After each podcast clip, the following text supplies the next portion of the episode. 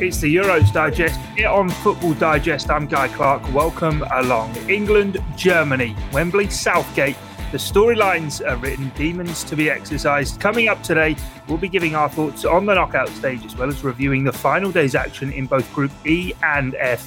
Here to get into that, we have Mirror sports writer Neil McLeman and Newcastle United writer at the Chronicle, Sean McCormick.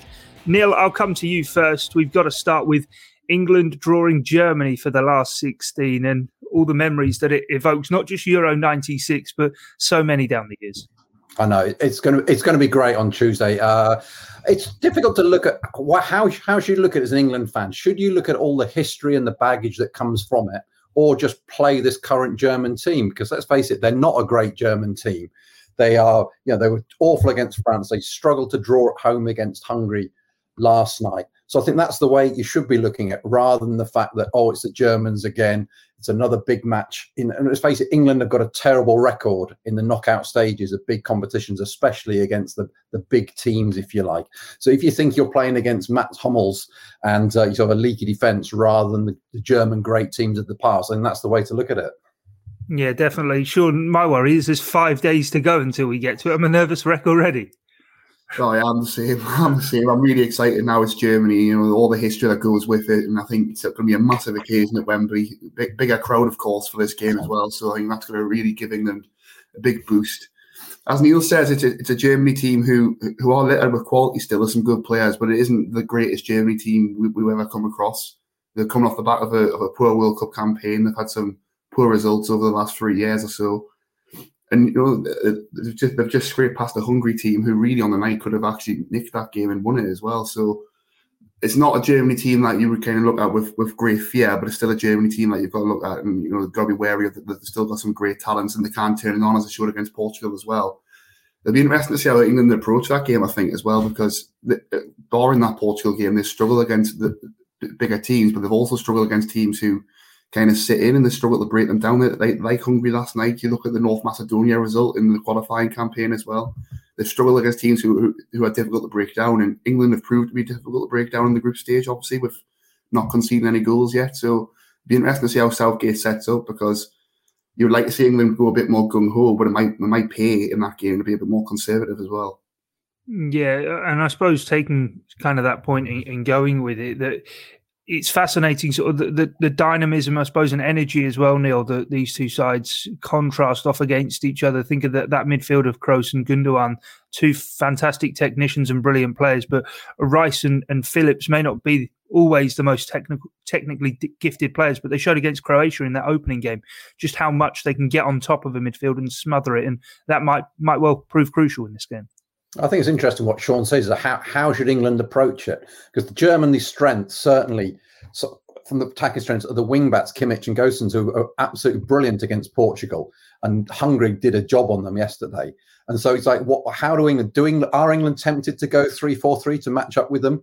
You know, it'd be a big change after all this time. So uh, how affect how England play the full which fullbacks they play. We'll talk about maybe come on to England's striking formations, how they're going to, go up for it as well. So, I mean, what's going to happen is T- Timo Werner's going to stick one in the corner from 25 yards out in the last corner, and you can just, even in the last minute, you can just you can just see it happening because you say that Germany have still got the Havertz, they've got Kroos, they've got Gundogan, they've got so many good players. In Gnabry there, they've got so, they've got so many good players still. It's just this German team hasn't gelled. It's you know they're pretty terrible the last World Cup and qualification.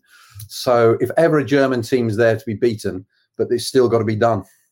Yeah, I said a, a, couple of days ago, I think it was actually heading into their, their game with Portugal. There's nothing to fear with this Germany side. Maybe that was kind of a bit too harsh, but that is the way, isn't it, Sean? That England need to go into this. You think since, even since the last World Cup, the Nations League campaign, when they saw off both Croatia and Spain, that there have been games here and there where England really have shown up when they've needed to. But now, now the pressure really is on, and it's it's time, sort of, I suppose, for this group of players to show what they're made of.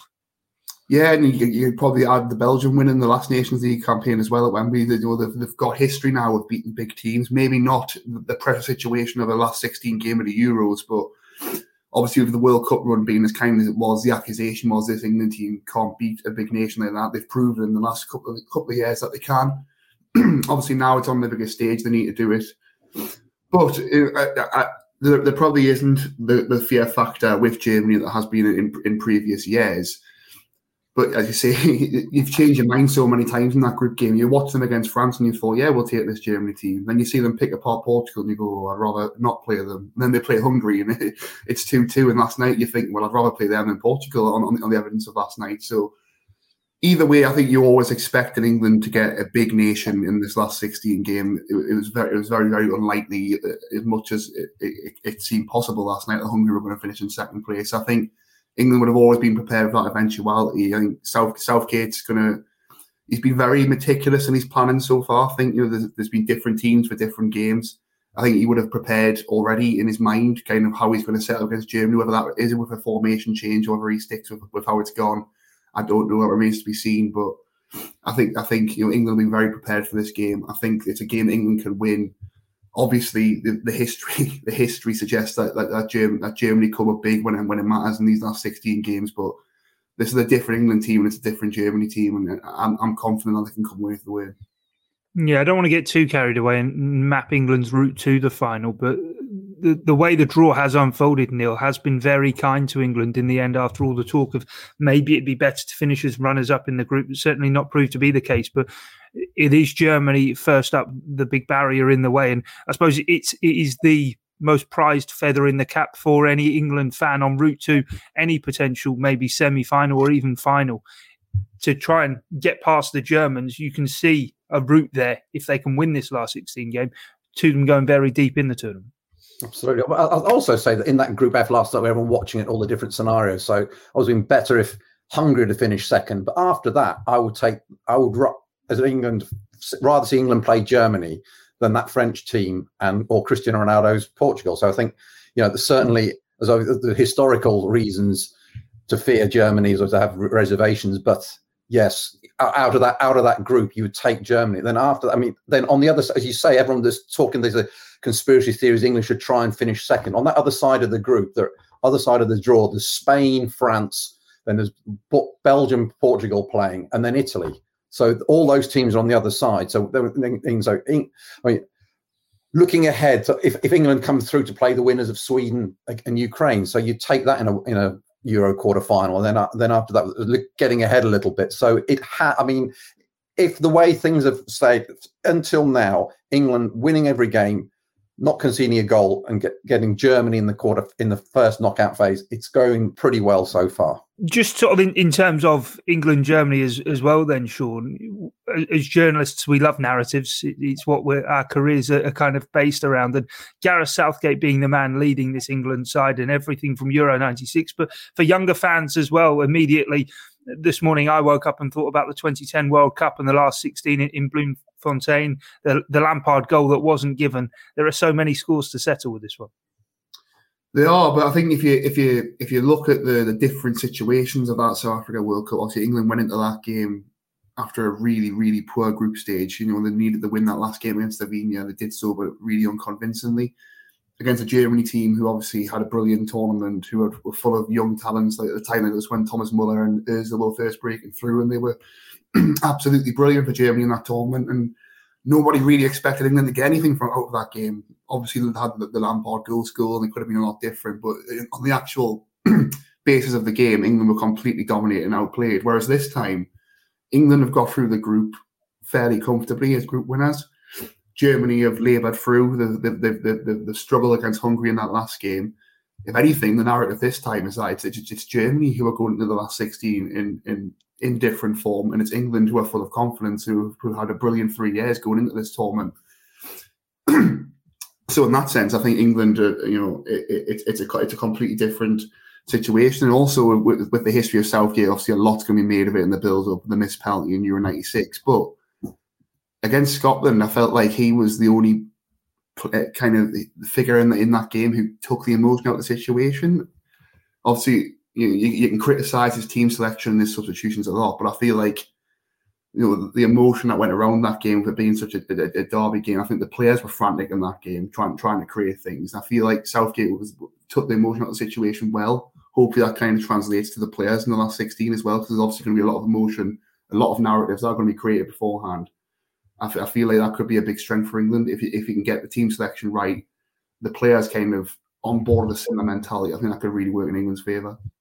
Yeah, Neil, the point you were making before about sort of the, the sides of the draw that um, obviously England have now avoided. I suppose in many ways, and just final point on this game, that it is kind of the, the ideal opposition for England to maybe kickstart their way into some goal scoring form in this tournament because they've got through the group stage, obviously kept three clean sheets defensively. Been very assured, but offensively, they've only obviously scored those two goals. And now up against Germany, they're going to have to come with their sort of best game plan, as it were, and then hopefully that can sort of kickstart the momentum for the knockout stage. Yeah, it'll be fascinating to see which team Southgate comes out. I thought the first 45 minutes against the Czech Republic were the best England have played in the tournament so far. I, mean, I would pick Grealish.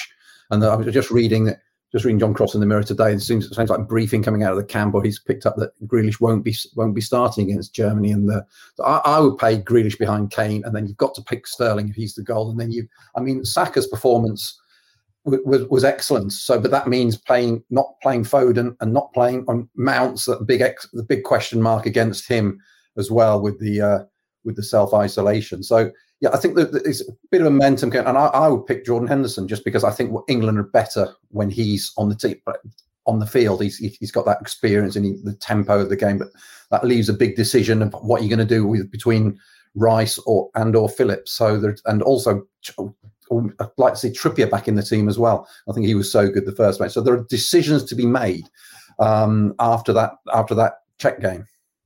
Yeah, I'll let you have the final say, Sean. Is another decision back four or back five?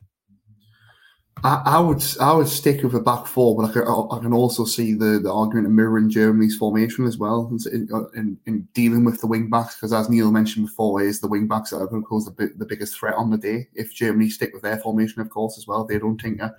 Um, but personally, I, I'd stick with what's worked. We haven't conceded a goal. We've looked very solid defensively we've, we've got that attacking threat. And uh, as Neil said, I, I, don't see how he can drop Grealish after that last game. I thought he was brilliant. He's inviting fouls. He, he, he's England's most creative threat. He's obviously set up the goal for Sterling as well. I wouldn't tinker too much of that front three, barring maybe bringing Foden in back in for Saka, which would be a bit harsh on Saka because he played really well. But to, to me, you've got to have your two most creative talents on the pitch, and that's going to be Grealish and Foden, if, if obviously Mason Mount isn't included in the squad as well.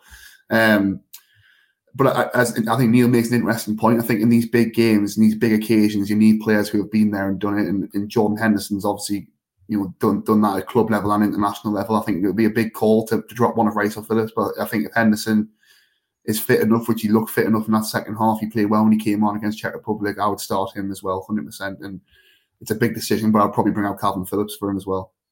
Yeah, the build up's only going to get ramped up more and more from here on in until Tuesday. We'll have plenty more talk of it across the Euro Digest podcast.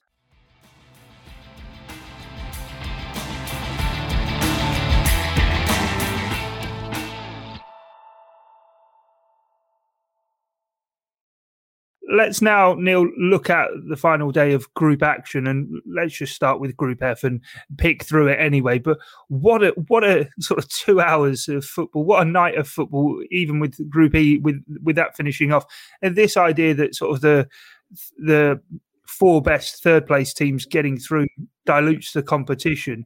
It just leaves more and more drama, doesn't it, for the final day of the groups? I mean, it was great stuff last night, wasn't it? And the way the the the, the, the, the table kept moving and who England going to be playing next. I think that's a good point about the third place teams. And some people are saying it it, it, makes the tournament less interesting. I think it's the opposite. I mean, Champions League often the last round of fixtures there's nothing to play for and it's dead, and you want as many teams with an interest in it as possible. So if you get one win in it. So potentially you could lose your first two games and still get through. It's so so that that was that was great fun. And like the, the matches last night had everything. Near the Germans nearly going out. We had that penalty controversy with the, in that Portugal France game. Some really dodgy decisions going on there. It was just great entertainment. Yeah, it really was. Sean, in terms of that that France Portugal game, it was just breathtaking quality on show. And to think Portugal ended up finishing third, it worked for them last time in the Euros as well. But I just want to talk about Paul Pogba for a moment because maybe part of the tournament for that one that Mbappe couldn't quite finish off may well have been offside. And then he sort of repeats the trick just after half time for Karim Benzema.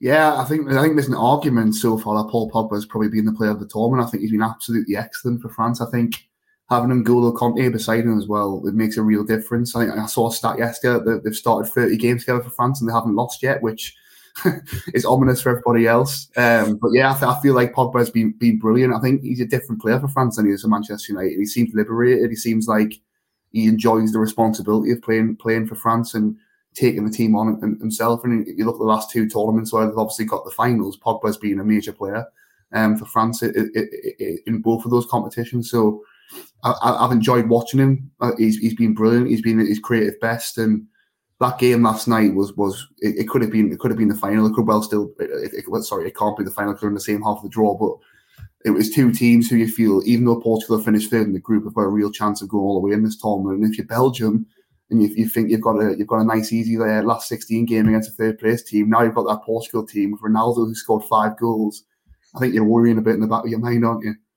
Yeah, yeah, definitely. With, with, that, in terms of Pogba yourself, Neil, just sort of watching him, I suppose maybe even within kind of the, the way Portugal set up, there was a sort of inkling, a hint there for Ole Gunnar Solskjaer to pick up on of maybe how to get the best out of Pogba, and that's not by playing at a number ten. Bruno Fernandes was benched for for Portugal, and it really opens up that midfield. He, he sits, he seems to sit a lot deeper for France, Pogba, but he still had that shot from the edge of the box, and as I say, just pulls the strings from so deep in midfield that no one can really sit on him. That's that's true. He, was very deep, and but he, he's also got a little bit of license to go forward. As so, if you've got Kante alongside you, who will pick up. And France have got so many attacking options at front. So Griezmann was playing sort of off, off almost as a ten last night as well. So yeah, there, there's so much going on there. I think what the significant thing for France as well last night was Karim Benzema scored for the first time since getting recalled. So there was a, he had missed he missed chances against Hungary and he found he scored twice. So that was one of the, the he certainly justified his position. So they are looking without playing superbly France uh, because they, they, it was it was a pretty even and the first half of Portugal were the better team. They're sort of right through to the knockout stages, everyone intact and looking good. And you know, Pogba has has looked really really good. Yeah, um, I, I, suppose then bringing it round to the, the Germany Hungary game, Sean, that there is that argument knocking about, and certainly ahead of playing Germany, that these are sort of three sides progressing from that group who have already been playing sort of at, at knockout level, as it were, with the, the calibre of opposition they've faced. But Germany, probably the, the creakiest of them, albeit they, they put in a stellar showing against uh, against Portugal. Absolutely, the, the, Portugal game aside, the, disappointing against France. They've conceded four goals in four goals in the group, so you know there's, there's definitely weaknesses England can exploit in that in that last 16 game. Similarly, though, obviously with with the backs against the wall last night, you're getting into the last 10 minutes, everyone's getting excited, thinking, "Oh, Germany to come out." They come up big with that Goretzka goal as well. So there's there's two there's two sides to it, of course. The argument that the, the three teams have played each other already at a kind of knockout level I think can help. I think worryingly, you look at France, and, and Neil mentioned it there.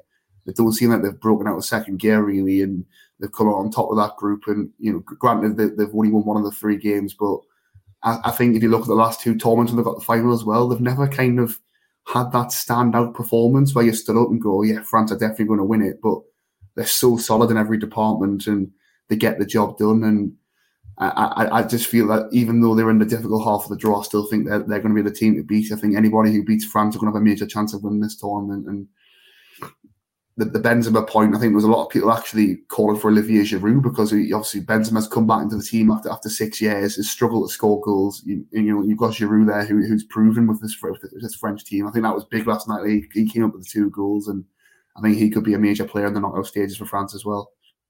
Yeah, we'll have to see how it does unfold. Let's talk about Group E then, and Spain finally finding their shooting boots, Neil, but sort of without Alvaro Morata. He, he, missed a penalty, I think fifth now in a row for Spain that they've missed at international level. Alvaro Morata can't seem to get a break right now, but Spain in the end, I don't know what whether they were brilliant in front of goal or Slovakia had shot themselves in the foot. Yes, Slovakia were poor. I mean, Alvaro Morata, I mean, he must be the worst striker who's ever played for Atletico Madrid, Real Madrid, Juventus, and Chelsea. So, I mean, uh, just the difference of him walk, walking up to that penalty last night and then from Ronaldo later on, you know Ronaldo is going to score. You know he's going to put it away. And Morata just doesn't doesn't look like it. So, I mean, Spain, it was Slovakia were poor last night. And, and uh, so I'm sure we'll talk about the goalkeeper as well. But they, they, it was a big win for Spain in the sense that it seemed to be looked more so. They've had such a a weird build up with COVID and leaving out Sergio Ramos, only picking 24 players. But Busquets was back in last night, Azpilicueta. They look like more like the team that could do something. So they've got Croatia next round. If they can score, if um, um, we've got Moreno and Alvaro Morata up front, they're not, not the greatest goal scorers, but they're good players. So I think that's going to be a really, really good match, that first knockout match between Croatia and Spain. Yeah, and Ferran Torres as well, sort of through the middle as well. Sean, you won't need reminding what he did at St James's Park earlier in the season, but he's shown he can go through the middle. I just wonder if we've kind of seen the last of Alvaro Morata in a starting 11 for Spain now. Maybe, but I think I think if you look at the all the pre-match build-up, there's a lot of pressure on Luis Enrique to, to drop Morata, and he's, he's stuck faithful him so far. So I, am I'm just unsure that he he'll, he'll, change it at this stage. If, if I'm honest, he's, he's giving him giving him the vote of confidence. I thought that if you watched that Spain team last night, and yes, the Slovakia were really poor, but I think that the big difference was Sergi Busquets coming back to the team. I think he allows the rest of the players to to be a bit more free, be a bit more creative, and I think if you looked at the way their midfield was, particularly going forward, I think Busquets made such a difference last night, and that could be a key for them going forward. I, I don't think they've got enough to go all the way and win the tournament, but you know, if, Busquets remains fit and he can bring the best out of Spain's attacking talents, I think you know, no one is really talking about them as potential winners, but they've still got the ability to go quite deep in this tournament. Yeah, I think Spain, the winner of Spain Croatia, will play sort of winner of France Switzerland, Neil. But I just wonder after sort of a, a, five goal showing from them now, is it a case of one swallow doesn't make a summer, or are we sort of thinking actually in hindsight they were unfortunate in those first two games to not be able to get the goals and, and the uh, wins that they needed, or or are we sort of happy to, I suppose, rule Spain out?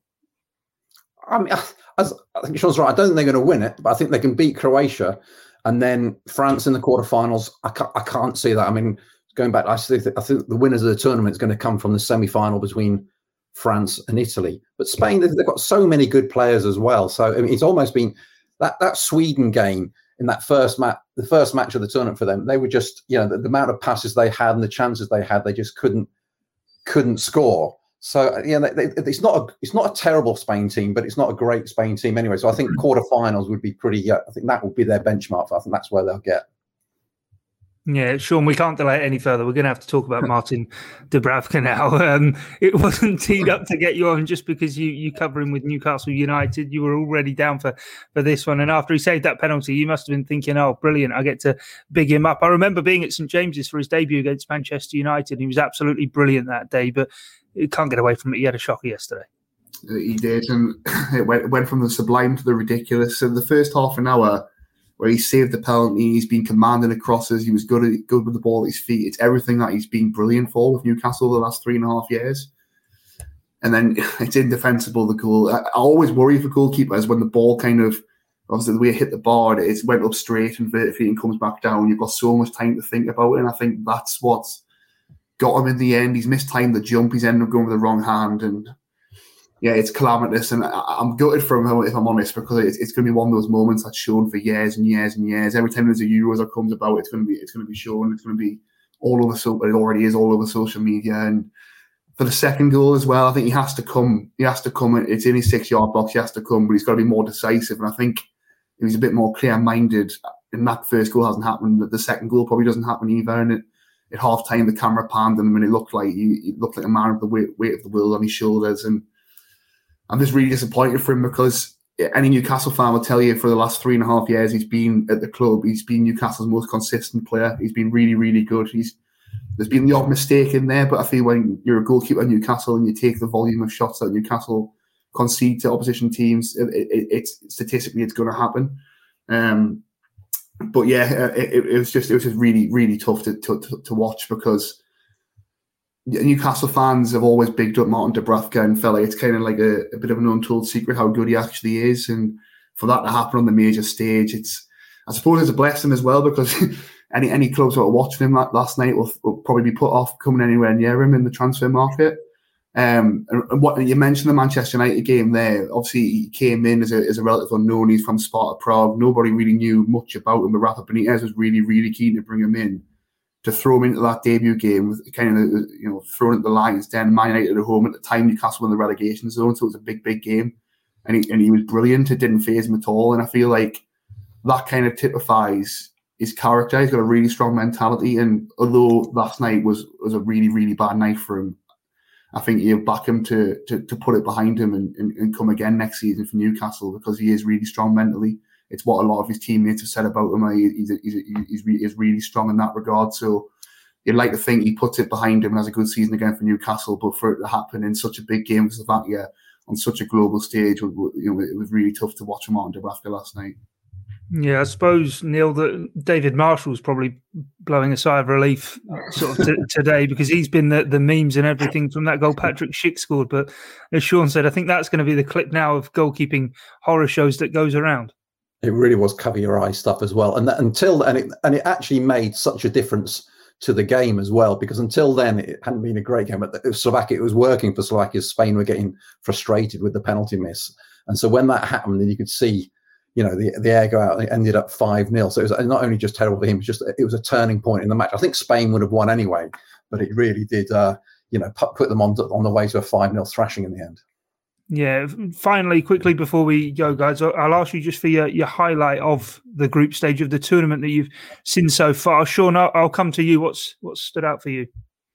Uh, to me, watching it the other night, it, it, it, would have to be Denmark's revival. Obviously, with everything that happened with Christian Eriksen, and you know, thank thank goodness it looks like he's on the on the road to recovery, and that's that's, that's brilliant news. But the way they rallied in that it, the Belgium game as well, obviously they end up losing that game, ran out of steam in the end, but just the atmosphere and and everything that went around it, the emotion of the game when they beat Russia, Christensen's goals, the noise in the Copenhagen Stadium was unbelievable. So to me, I think that's been my highlight so far. And Wales in the last 16, they've got a chance to get in the quarterfinals, and there's, there's real momentum building behind Denmark as well, so that they could be a bit of a dark horse in the tournament. Yeah, Neil, you were bigging up the Italians on the opening day before we saw any action, and you've been proven right. Have, have they been sort of the standout for you, the highlight so far? I think they're the best team. I think what their performances and the momentum, and they managed to put their B team out and still managed to beat Wales. So I think the, I think they're looking very good. I think the best the best match the match I've enjoyed most was Portugal Germany. I thought that was just crazy. And inevitably, as a Scotland fan, the two best goals I think I've seen have been uh, the Schick goal from the halfway line and Luka Modric's uh, Croatia against Scotland as well. So those are the two I'll, I'll, I'll remember from the group stages. Yeah, most definitely right. Well, yeah, seems seems fitting a cheery note at the end for the Scots, but yeah, that that is the end of the road for them. And as you say, two fantastic goals against them, and uh, yeah, England still scratching their heads as to how they couldn't really even muster so much as many efforts on target. But anyway, that's it from us for this edition of the Euro Digest. Do remember to check us out on Apple Podcasts, or wherever it is you get your audio on demand. Hit subscribe, and every episode will come directly to you. But from myself, Guy Clark, Sean McCormick, and Neil McLeman, thanks for your time and your company. It's bye for now.